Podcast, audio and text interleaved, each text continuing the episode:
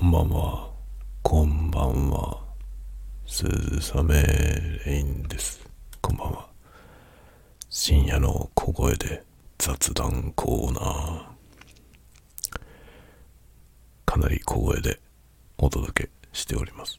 今日は久しぶりにブルーイエティを使って録音してます。やっぱり臨場感がすごいですね、このマイクは。えー、今、2月15日水曜日の午前0時1分。水曜日になったところですね。バレンタインデーの夜中でございます。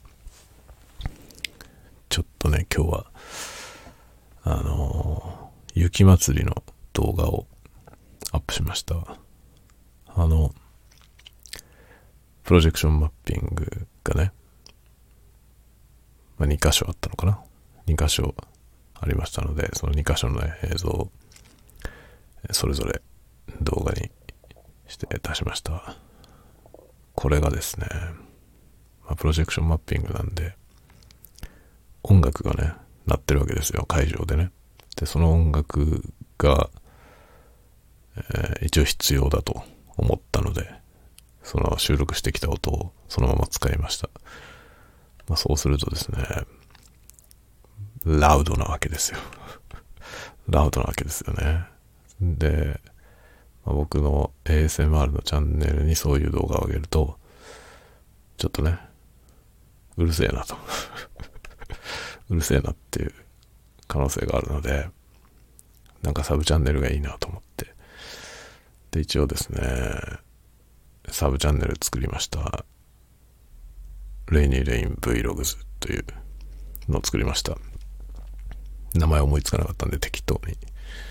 つけて、まあ、Vlog とかつけたんで、まあ、基本的にはですね、非 ASMR の動画をね、アップする場所にしていこうかなと思ってるわけですけど、まあ、Vlog って書いたからね、Vlog みたいなやつもやろうかなとかね、あとこの、えポッドキャスト、ポッドキャストをね、あの、映像で収録して喋ってる様をですね、映像で収録して、えービジュアルポッドキャストにしようかなとか、もういろいろ考えております。一応ね、あの、同じね、メインチャンネルに上げて、えー再生リストでね、分類するっていう方法もちょっと考えたんですけど、まさすがに ASMR と全然関係ない映像をね、あの、少なくとも、えーリラクゼーション、ね、あの、イルミネーションの映像をね、前にあげましたけど、あれはまあリラクゼーションを意識して、ちょっとね、ヒーリングっぽい音楽、まあ、カノンですけどね、パーヘルベルのカノンをつけて、みたいなね、感じで動画を作ったので、まあ、そういう方向のものはメインチャンネルの方でね、いいけど、ちょっとこう、ラウドな音のものとかね、あとこう、えー声がソフトスピーキングじゃないタイプの、ウィスパーとかソフトスピーキングはいいけど、普通に話すやつとかは、えーまあ、別のチャンネルにね、しといた方がいいかな、と思いまして、一応 Vlog という名前を付けた。チャンネルをね、新たに作って、そこに、え2本、今ね、今年の、もう終わっちゃいましたけど、雪まつりのね、今年のえプロジェクションマッピングの2作を上げておきました。多分ね、雪まつりのプロジェクションマッピングは、まあ、誰かしらですね、知ってる人が関わってるはず。過去にもね、過去にもいくつか、まあ、プロジェクションマッピングはね、毎年何かしらあるんですけど、大体、えー知人が関わっているので、今回のやつもね、ちょっと聞いてないけど、誰かしら関わってると思います。僕の知ってる人が。さて今日はちょっと寝る前なんで、このね、なかなか減らないジンスパイを飲もう。これ、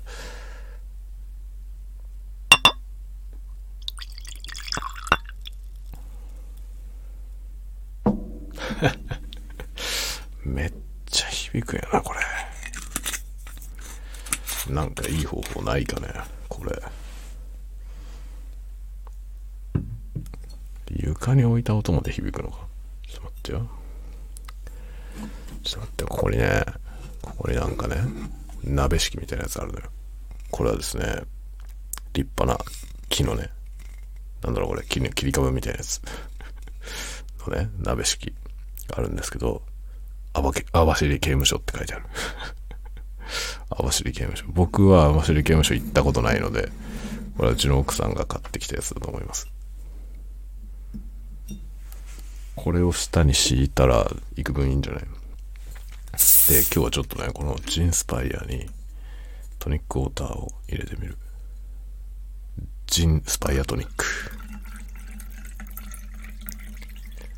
ジンスパイアトニックと呼ぶべきなのか、ジントニックスパイアと呼ぶべきなのか、えー、そもそも別の名前なのか。わかりませんが、一応ですね、今、ジンスパイアをトニックで割ってみました。トニックウォーター。さあ、どうなるでしょうか。昆布だしのような香りのジンスパイア。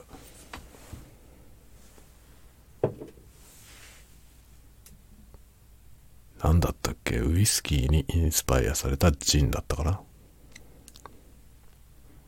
ちょっと飲んでみますね。うわ、くっさ。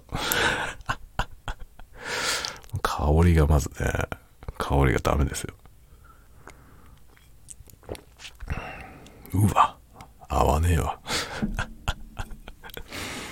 あのね、これね、日課ウイスキーでね、ジンスパイアを開発した人にお伺いしたいです。これどうやって飲むんですか？これどうやって飲むのがおすすめのお酒ですか？何で割っても今のところ美味しくないんですけど これは何で割って飲むのがおすすめなんでしょうか？ことによるとオンザロックとかですか？ストレートは試したよ。ストレートは美味しくなかった。ストレートは美味しくない。えー、ソーダ割りも美味しくない、えー、これはですね、今、この間コーラで割ったけど、コーラもダメでしたね。今これがトニック、これもダメです。いけてない。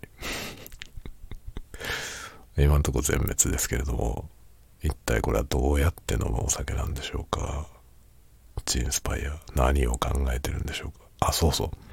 ジンスパイアね、札幌でどこにも売ってないとかって言ってましたよね。僕はこれは旭川で見つけたんですけどね。そしたらこの間ね、見つけました。札幌で。札幌でですね、ようやく1店舗売ってるところを発見しました。ビッグ。ビッグ、ビッグ、ザ・ビッグって知ってますか？イオン系のスーパーで、なんかよくわかんないんですけど、めちゃくちゃ安いんですよ。何か、何かの間違いみたいな値段で、何でも全部ね、何かの間違いみたいな値段で売ってるんですけど、そこに置いてありました。マジかっていうね。まあもう買いませんけどね。やっぱね、一回は飲んでみたいよね。こういうわけのわかんないお酒ね。だってウイスキーにインスパイアされたジンですよ。で、ジンスパイア。悪ふざけみたいですよね。飲んでみたいじゃない。まあ、もうね、念願は叶いました。飲んでみたい。ちょっとね、飲んでみたいっつって買うにはでかいわね。これ何ミリ入ってんの ?700ml。700ml の瓶しかないんですよ、これ。この1種類しか出てないから、これ以上でかいやつもちっちゃいやつもないんですよ。でも本当は 200ml ぐらいで試したい。こういう新しいタイプのさ、ね、チャレンジングなお酒はさ、200ml ぐらいで試したいですよね。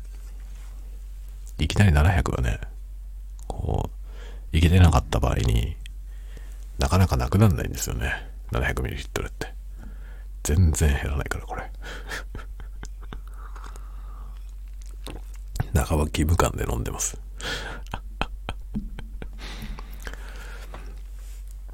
さて、今日何の話をしようかな。そのね、あ動画を上げたよっていう話と、あとは何？今日昼間はね、なんか、すごいテンションで、英語を勉強してる話をね、しましたね。で、一応ですね、まあ今日ね、今、Vlog のどうでもいいチャンネル作ったんですけど、セカンドチャンネル。まあ実は3番目のチャンネルなんですけどね。でね、住み分けをどうしようか今考えてまして、まあメインチャンネルはね、明快なんですよ。ASMR とリラクゼーションをやるから、もうそこは明快なんですよ。まあ ASMR 中心にコンテンツをね、作っていこうと思ってるんですよ。だからいろいろ、あの、周辺のいろんなことはやると思うけど、基本的には静かで、えー、落ち着く、寝られるというね、それを目指す。で、まあ、機材紹介みたいなね、レビューみたいな動画も上げてるんですけど、ASMR 的な感じで、まあ、説明をあのウィスパーでやったりとかね、そういう感じの、まで、サンプル、音声サンプルも ASMR の音をやったりっていう動画を作ってるんですけど、そうじゃない普通の機材紹介動画をね、やりたいなと思っていて、それをやるチャンネルも作りたいと思うんだよね。で、それは Vlog のチャンネルでやるべきなのか、それともそのガジェットチャンネルみたいなのをやるべきなのかもうね、迷うわけですよ。ここがね。チャンネルを分けた方が、まあ、YouTube のアルゴリズム的には多分いいんですよね。だけど、分ければ分けるほど管理がめんどくさいのよね。一個にまとまってた方が絶対いいんですよ。一箇所見ればいいからさ。だけど、一箇所に全部を入れるっていうね、そうするとチャンネルがとれ、とっちらかって、YouTube のアルゴリズムがですね、その、どういう人にこのチャンネルをアピールすればいいかっていうのが、わかんなくなるので、あのね、あんまり紹介されなくなるらしいんですよね。一つのチャンネルにいろんなもの入れると。だからまあメインチャンネルはメインでやって、それ以外はこの Vlog チャンネルに全部突っ込もうかな。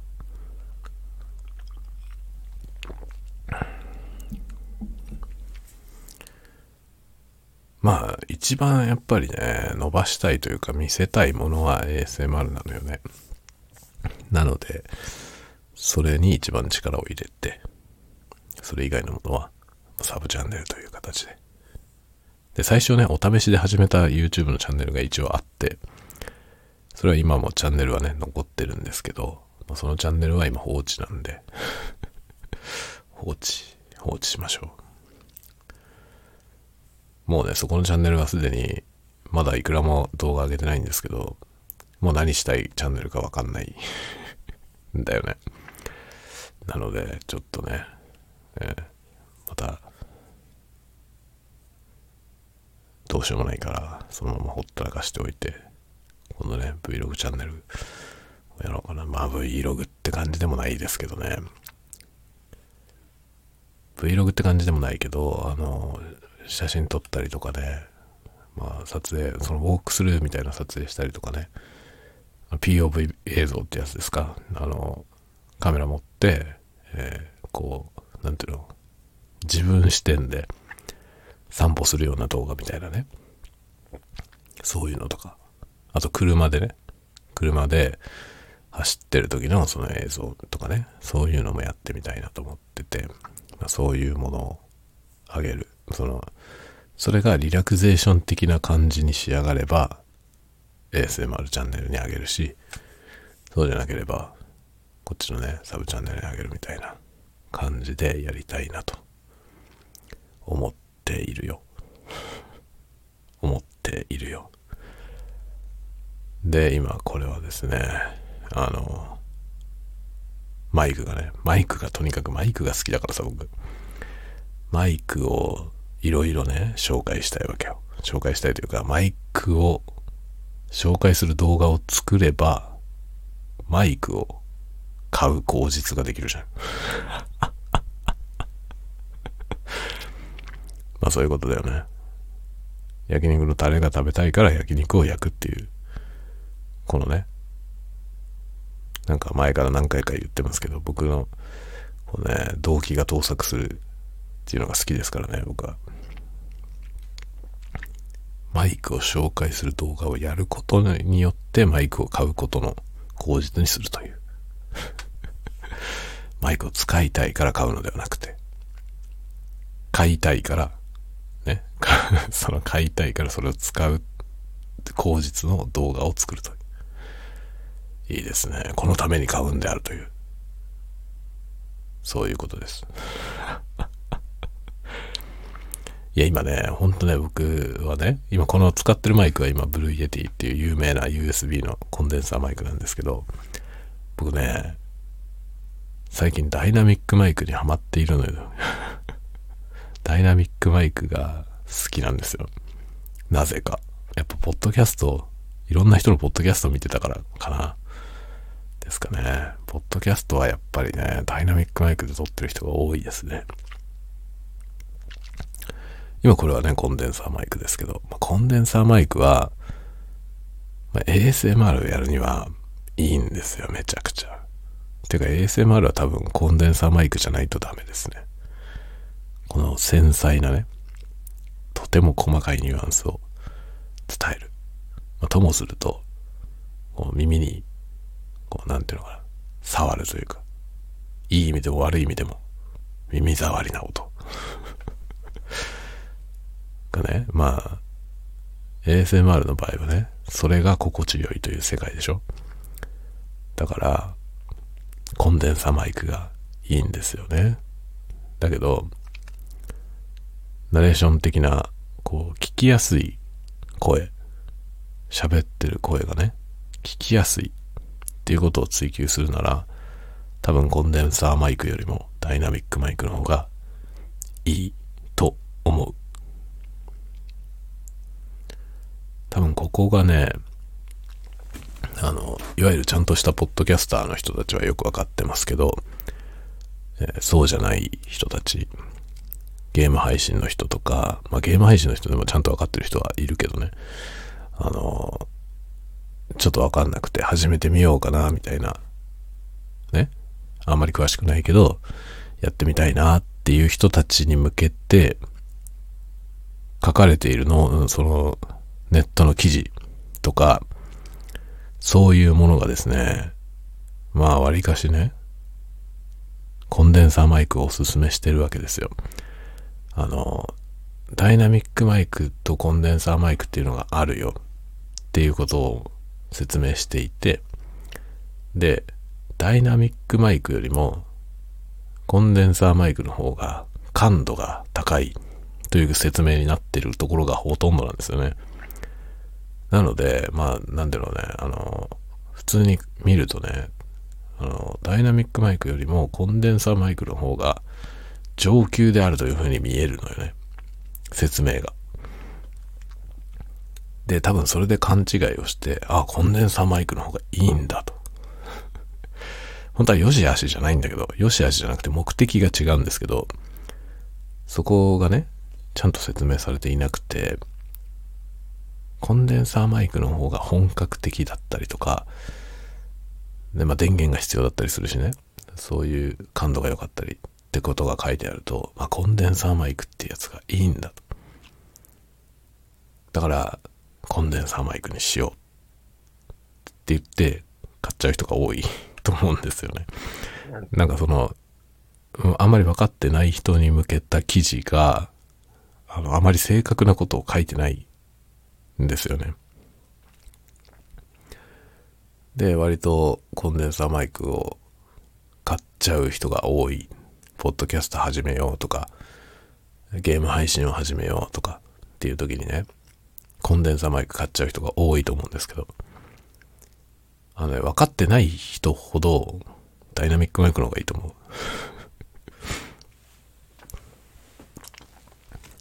まあ僕は今、これはコンデンサーマイクだけど、あのね、ダイナミックマイクの方が、あの、印象として音が丸いですね。音が丸くて、あの、耳障りな音が少ないと思いますね。その高音の成分がね。コンデンサーマイクはすごく感度が高くて、そういう意味ではかなり細かいニュアンスを取ることができますね。だけど、そんな細かいニュアンスを表現するようなね、そういう、なんだろう、繊細なものを撮るのっていうことなのよね。ASMR はもう間違いなくコンデンサーマイクがいいんですよ。間違いなく。ダイナミックマイクでもできないことはないけど、まあ、できないよね できないことはないけど、あの、機種をかなり選ぶと思います。まあ、ダイナミックマイクって結構ね、あの、高音が最初から取れないやつが多いんですよね。あの、周波数特性とかを見たときに、まあ大体人間のね、その、過聴範囲、聞こえる範囲っていうのが、あの、50Hz ぐらいから上は 20kHz、2万ですね。2万 Hz ぐらいなんですよね。で、コンデンサーマイクの多くは、ま、20kHz まで収録する。もしくはそれ以上のやつが多いんですけど、ダイナミックマイクって上 20kHz まで入らないやつが多いんですよね。もっと下のところで切られてる。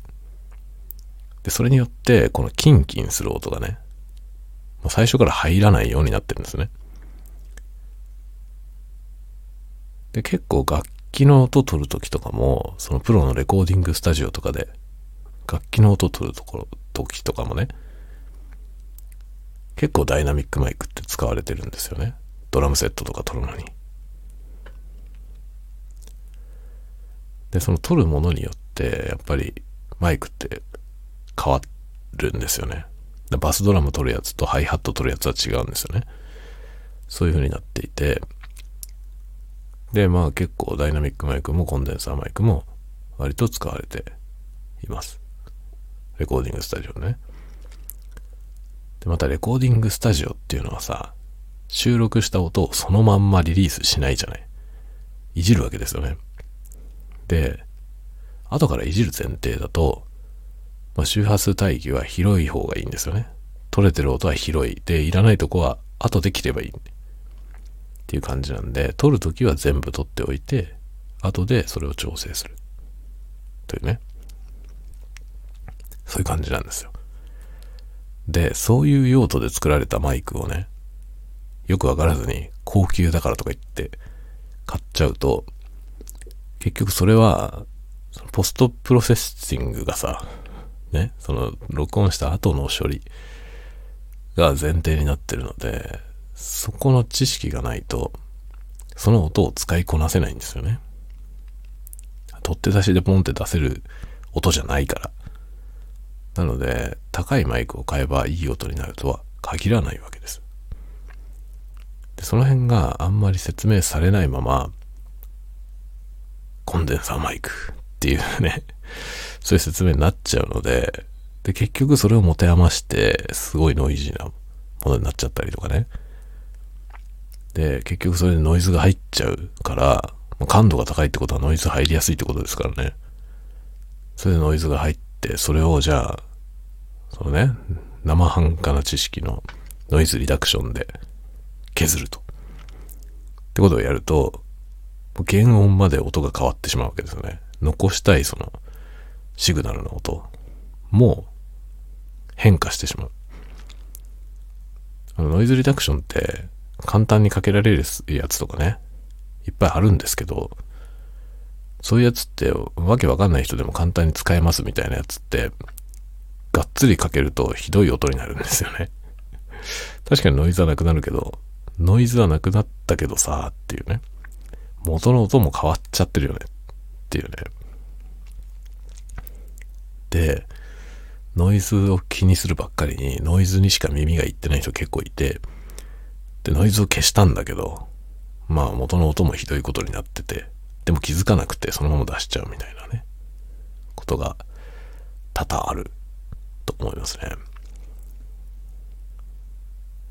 だポッドキャストのね、喋りが聞きやすいかどうかって、実は、そのね、ノイズリダクションで不自然に変な風になってない。そんなことになるぐらいだったらノイズあった方がまだましっていうね。とか、で、そもそもノイズが入るのは、その、ノイズが入りやすい環境で感度の高いマイクを使うからだっていうことがあるわけですよね。なので、ダイナミックマイクを使った方がいいし、ダイナミックマイクの指向性の高いやつを使えばですよ。実は、ね、僕は例えばあの ASMR をやるためにパソコンを使わないという 選択をしましたけど、パソコンがうるさいから。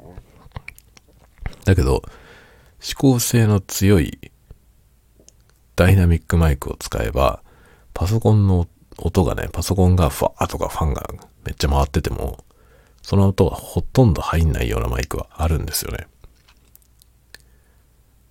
ダイナミックマイクで指向性の高いやつ。でそれをパソコンより前に置いて、パソコンと自分の間に置いて、で自分の方向ける。そうすると、その自分の口の音しか、口からの音しか集音しないみたいなね。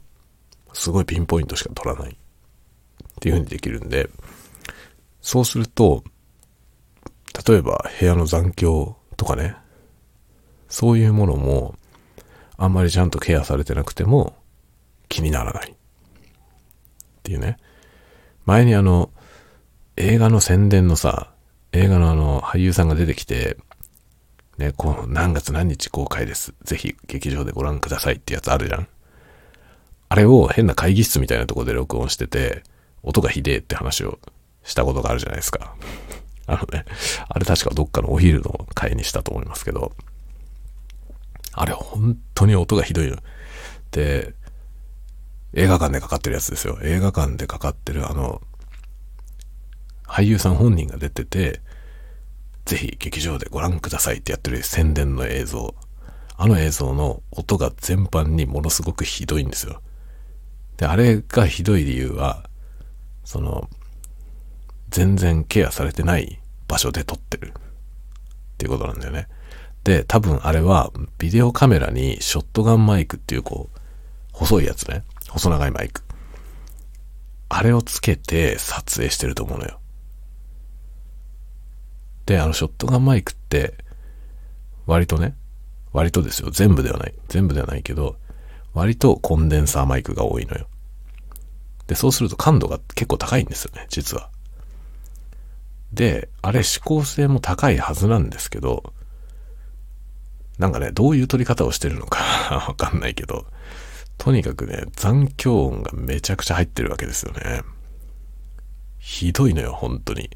もうちょっとマシな場所で撮れないのって思うけど、ひどい場所で撮ってるよね。ひどい場所で撮っていて、しかも、その撮り方も、もう素人だと思いますね。あれ、録音してるの。だ結局、音声さんとかいない状態で、カメラの人がね、まあ、カメラについてはある程度分かってるんだろうけど、撮ってる人は。だから音のこと多分何も分かってない人が撮ってると思うんですよね、あれ。全般に音がひどい。で、稀にですよ。稀にだけど、あのね、ポッドキャストでもあんな感じの音の人がいるんですよね。それはさ、もう完全に、その、敗北なんですよ。そのコンデンサーマイクによる敗北なんですよ。ダイナミックマイクを使えよっていう。ダイナミックマイクを使えば、あんなに残響は気にならないと思う。今これはコンデンサーマイクですけど、この部屋は曲がりなりにもちゃんと、ちゃんとでもないけどね、曲がりなりにも一応吸音されているので、残響に関しては幾分マシなんですよ。普通よりは。それでもこんな感じの音になる。というねことです。これはまあ感度の高いマイクを使ってるからね、今。まあ、ブルーイエティはめちゃくちゃ感度が高いですよ。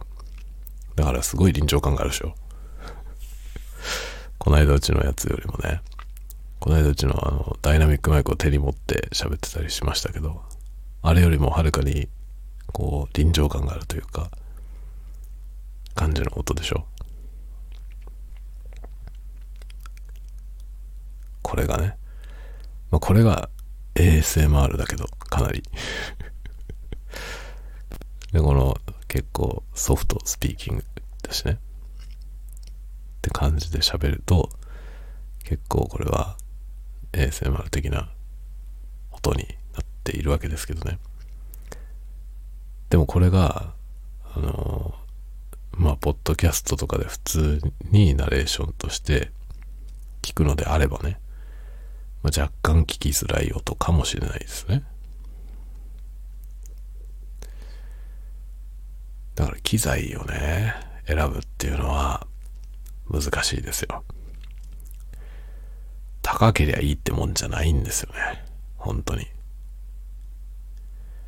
安い機材だからダメだってことは全くないですね。安い機材を上手に使えば、高い機材をちゃんとわかんない人が使ってるよりも、はるかにいい音が取れます。もちろん分かってる人がいいものを使うのが最高です。それは間違いない。それは間違いないけど、いいものっていうのが目的に合致しているという意味なんで、高いものがいいとは限りません。それが結構重要ですね。結構重要です。まあでもね、マイクは、あの、まあ、もともこもないことを言うけど、マイクは高い方が物がいいです。まあ大体間違いがないと思いますね。安くていいものっていうのは存在してます。安くていいものは存在してるけど、高くていいものと比べたらやっぱり高い方がいい音がしますね。ただ難しいのはね、安くていいものと、それより大したことないのに高いものってのはある。そこは見極めないといけないですね。質としてまだ一般には高い方がいいですけど、一般には高い方がいいですけど、そのね、まあ、メーカーによっては高いけど値段の割にあんま大したことないねっていうものを出してる会社もある。それは間違いなくありますね。で、高いものはいいけど、あのね、逆にそのね、高いものって言っても、ある程度まで、ある程度までは、同じ機材でね、他のものが同じで、あの、高い方がいい音がするっていうのはある程度まではありますね。ただし、それを超えてもっとぶっ高いやつ。例えばすごく高いマイクあるじゃない。そのすごく高いマイクを使おうと思ったら、マイクだけいいのにしてもダメですね。これはまあオーディオをやる人にとっては鉄則だけど、例えばオーディオやる人っていうのは CD プレイヤーってのあるじゃない ?CD プレイヤーいいの買うって言って、CD プレイヤーにすごくお金をかけても、アンプがしょぼかったら全然ダメなんですよね。まずやるべきはアンプですよね。まずやるべきはアンプを買うってことですね。そして次にスピーカーですね。そのアンプをのポテンシャルを発揮できるスピーカー。この二つが揃ってから他のものをバージョンアップするという流れですね。オーディオの場合。で、同じようなことがマイクでも言えて、マイクいくらいいやつにしてもね、そのオーディオインターフェースはどういうもんなのか。で、録音するソフトウェアはどうなってるのか。そこが結構重要です。結局、僕は今これスタンド FM っていうアプリで撮ってますから、スタンド FM のアプリはアプリ側で勝手に音声補正がかかりますからね。ということは、もはやアンコントローラブルなんですよ。僕がコントロールできる範囲はほとんどないんですよ。なので、ここで録音するのに、例えば、えー、すごく高いね、RME とかのオーディオインターフェースを使って、ノイマンのね、ノイマンの87、87AI っていう、えー、50万ぐらいするマイクあるんですけど あれを買ってきてね、おし、めちゃくちゃいい音で撮ってやるぜってやっても、意味ないんですよね 多分この2万円のブルーイエティ、これ2万円弱ですけど、このブルーイエティ。これとノイマンのあの50万ぐらいするマイクと、スタンド FM で使ったら多分差はわかりません。ほとんど。ほとんどわかんないと思う。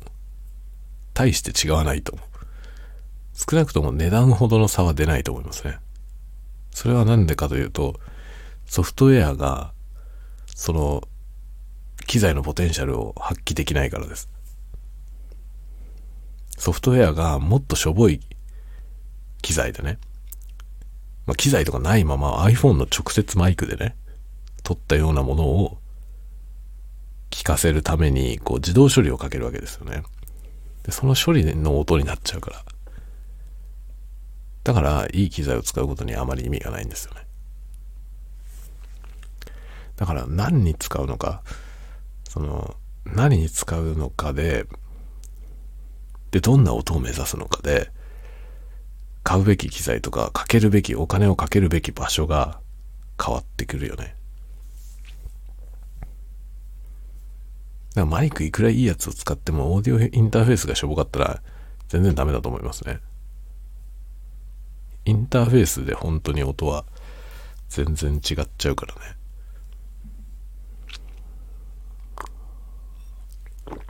僕もあんまり高いインターフェース使ったことないから、高いオーディオインターフェースがどういう音なのかはね、あんまり知らないですけど、まあ、金に余裕があったらね 金に余裕があったら比較してみたいですけどね、安いインターフェースと高いインターフェース、何が違うのか。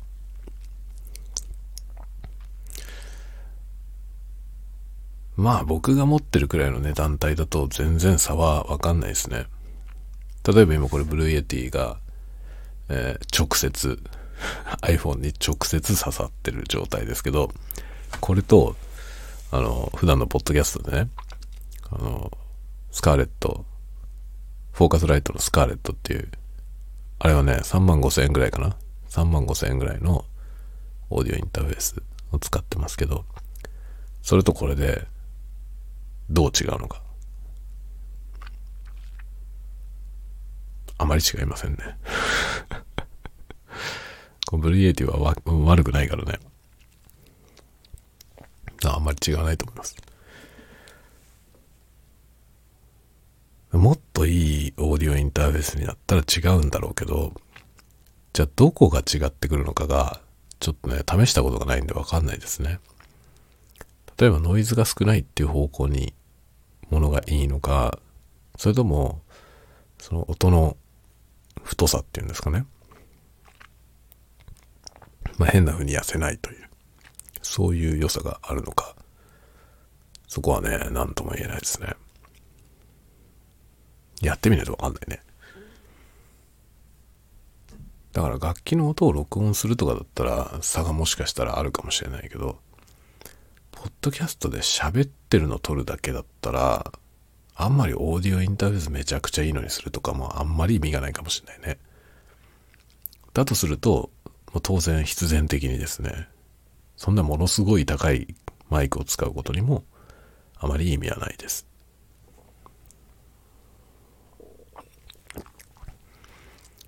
1万円ぐらいのダイナミックマイクが一番いいんじゃないかな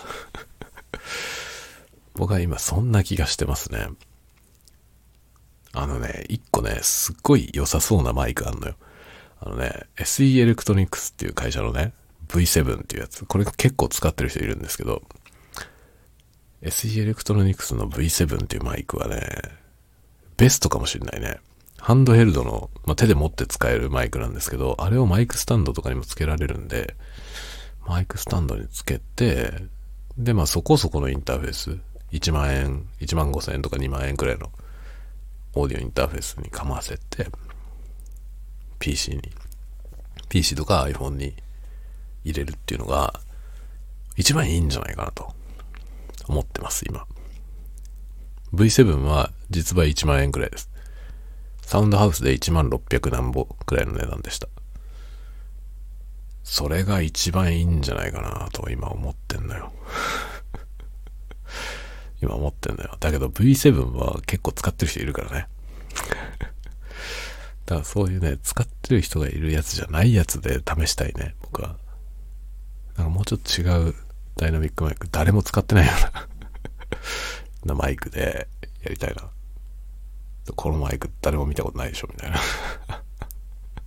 あんまり使ってる人いないでしょう、みたいなマイクで、このね、タワごとを撮りたいよね。手に持って マイク手に持って。で、昔の、あの、ミュージックステーションのタモリさんが持ってたような、ああいうなんかね、ウィンドスクリーン、マイクスポンジ、マイクの頭のとこにスポンジつけるやつがあってさ、それをこうつけて、で、タモリさんみたいに喋りたいね。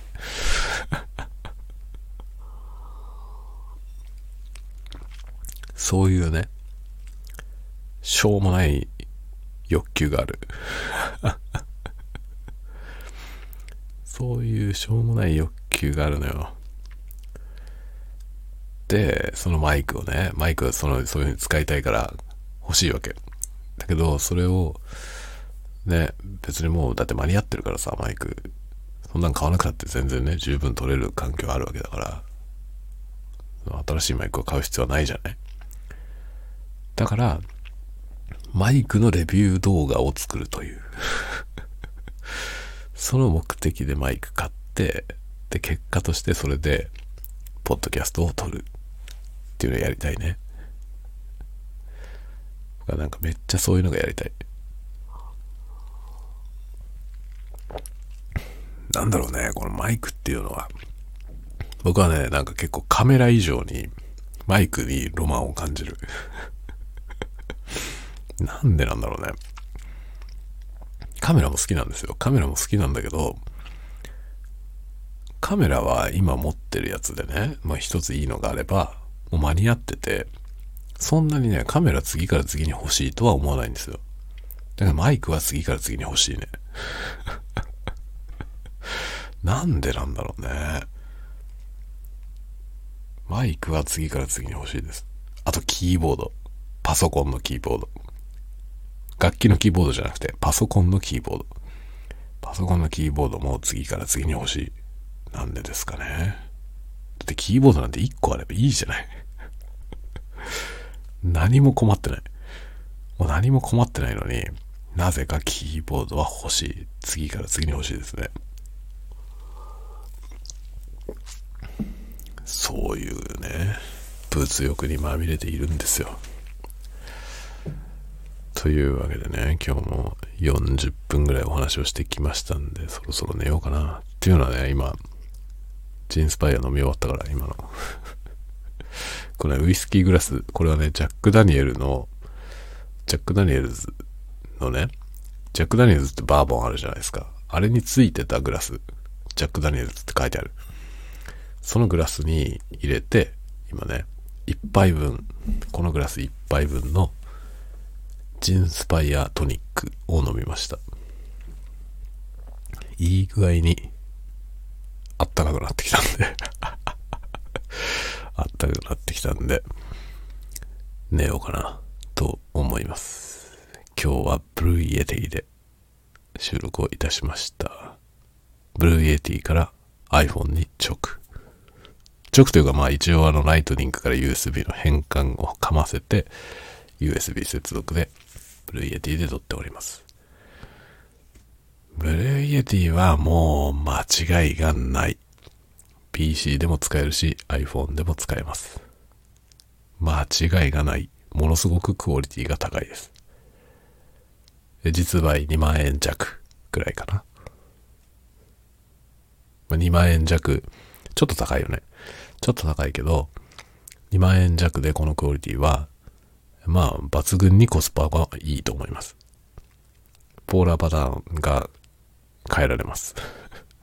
その、えー、ね、単一指向性にもできるし、いろんなことができます。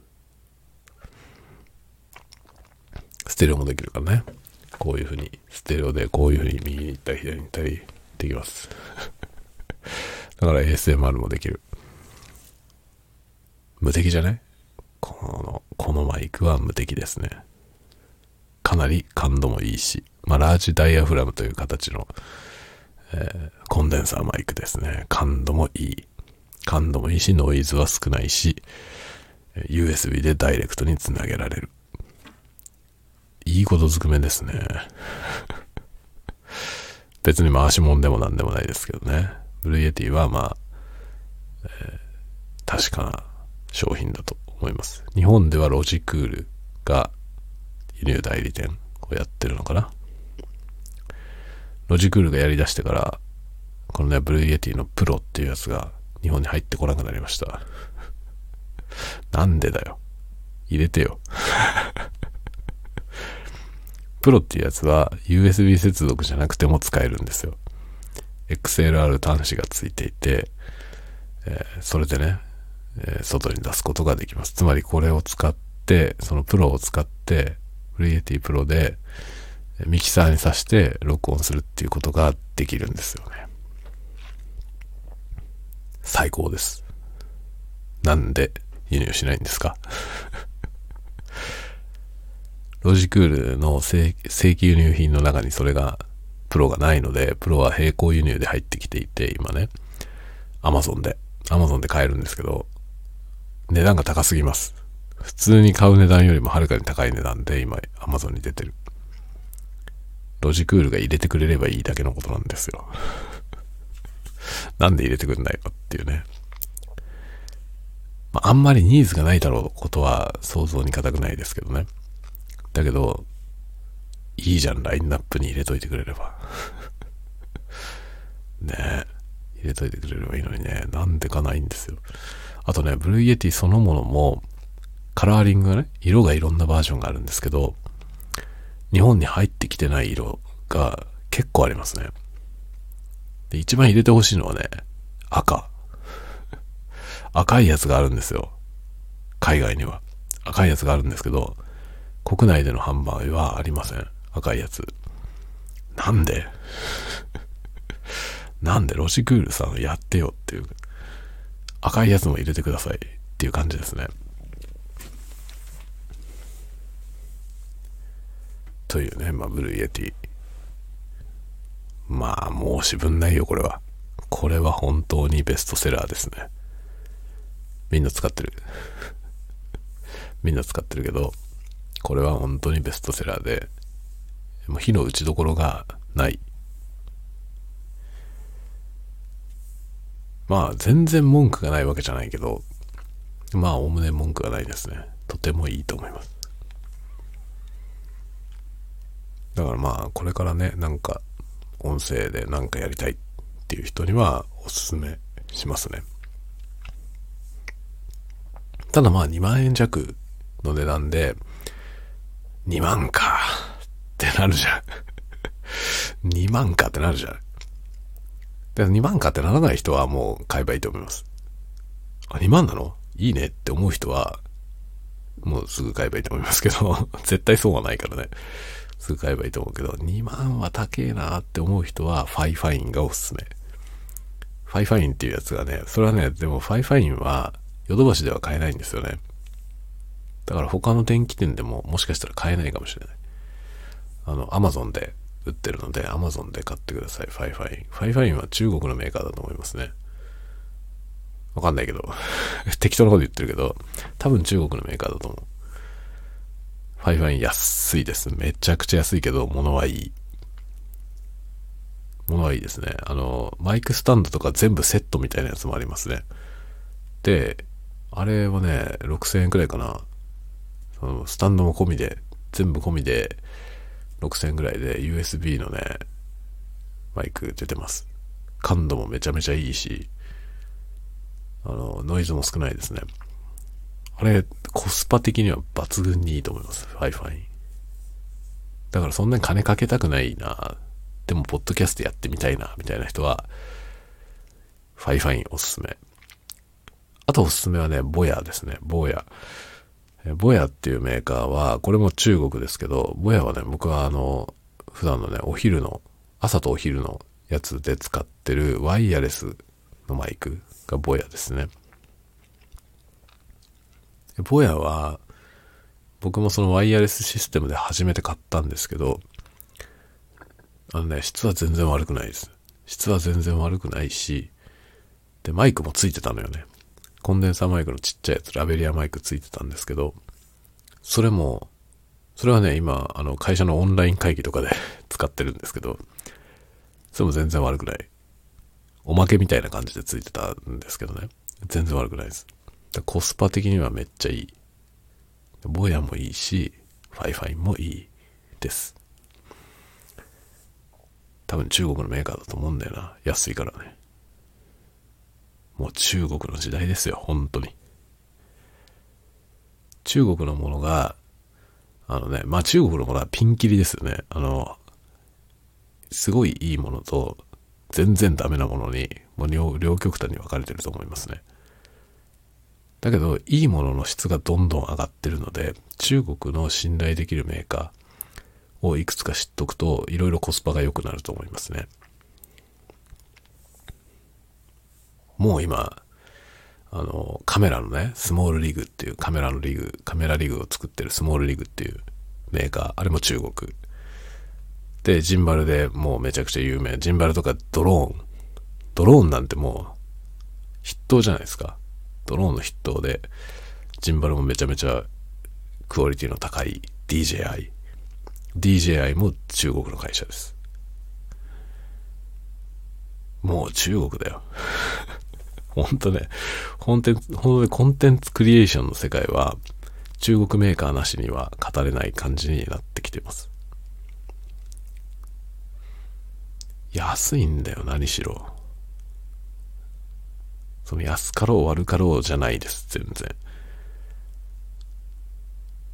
中国のメーカーのね、悪かろうじゃないメーカーをいくつか知っておくと、コスパのいい生活ができる。